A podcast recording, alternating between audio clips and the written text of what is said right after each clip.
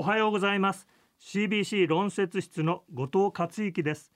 今日は愛知県看護協会総務課長の大藤文夫さんに私たちにできる災害への備えについてお話を伺います。あの私たちにできる災害の備え、大藤さんご自身もなんか子ども時代大きな災害のご経験があると伺いましたけれども。はい、子どもの頃には近くの堤防が決壊するかもしれない、家が浸水するかもしれないというような経験をしました。ただ子どもでしたので、その時の状況はほとんどよくわからないまま祖父母とともに親戚の家に預けられましたので、怖かったという思いだけ残っています。今あの大藤さんはこう大人になって看護師という職業に就かれたわけですけれども、その子どもの頃の怖かった体験を思い返して災害への備えで大事なポイントとなることはどんなことを一番強く感じられますか？その時の状況がわからないままというのがとても印象に残っているので、やはり今自分の置かれている状況を知るということが大事だというふうに思います。そのために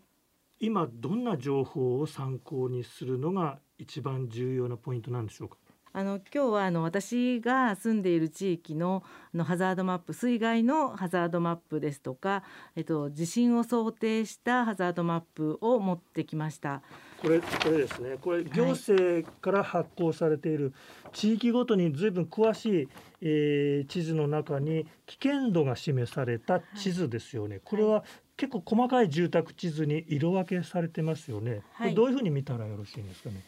住宅地図を小さくされてますので、自宅さえ分かれば本当に自分の地域っていうのは限定して確認ができると思います。これあの色が濃いほど危険度大とか、はい、あの青色のところは比較的安全というのが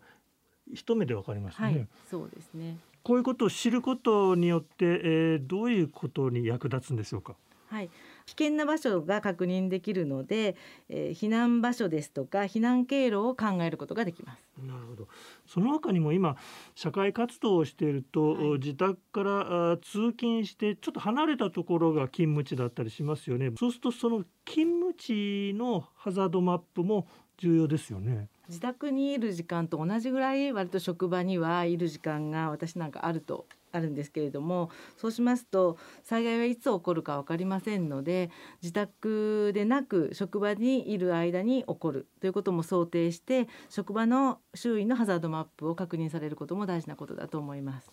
さらにここから大事なことはどんなことが考えられるんでしょうか？自分が職場にいるときに被災をしたときには家族とバラバラの状態で被害に遭うわけですので、家族との約束事をしておくのが大事かなというふうに思っています。例えばどんなことを情報として確認し合って約束すべきポイントなんでしょうか？はい、災害が起こったその時には各自それぞれが自分のまず命を守る行動というのが一番優先されますので、助かった時に少し状況が落ち着いた時にちゃんと会えるように、まずどういう手段で連絡を取ろうとするかということとか、取れなかった場合にはどこに行っているようにしようということを決めておくと、もしも本当に何も連絡が取れなかった時でも再開できるように設定できるのかなと思います。今ここにお持ちしていただいたのはもう紙で、えー、配られた大きな紙のハザードマップですけど、こういった情報は具体的には常日頃簡単に調べたり入手することは可能なものなんですよね。住んでおられるところのハザードマップは各自治体があの自宅まで個別に届けてくれるということがあると思いますけれども、職場などですとそれは難しいと思いますので、今インターネットであの住所地を入れて検索することができると思います。簡単にできることですから関心を持っておいてほしいですよね、はい、そうですね。で手元にあるとまた安心してしまうので、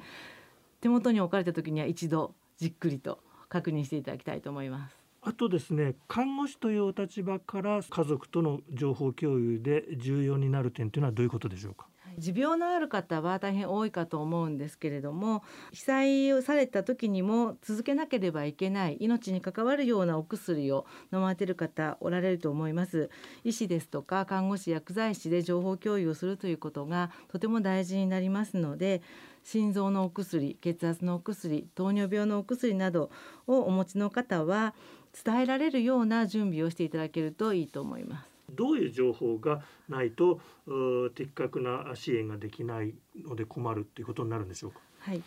お薬手帳を持っていただくのが一番いいかとは思うんですけれども、なかなか難しいこともあろうかと思います。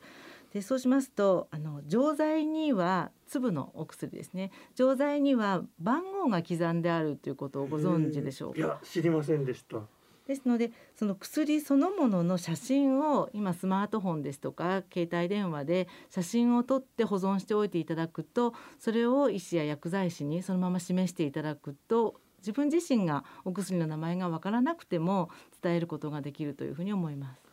専門スタッフがそのお写真を見ると、あ、このお薬は何だっていうのは大体分かるということですね。直接分からなくても調べるつてになるというふうに思います。子どもさんですとか高齢の方ですと、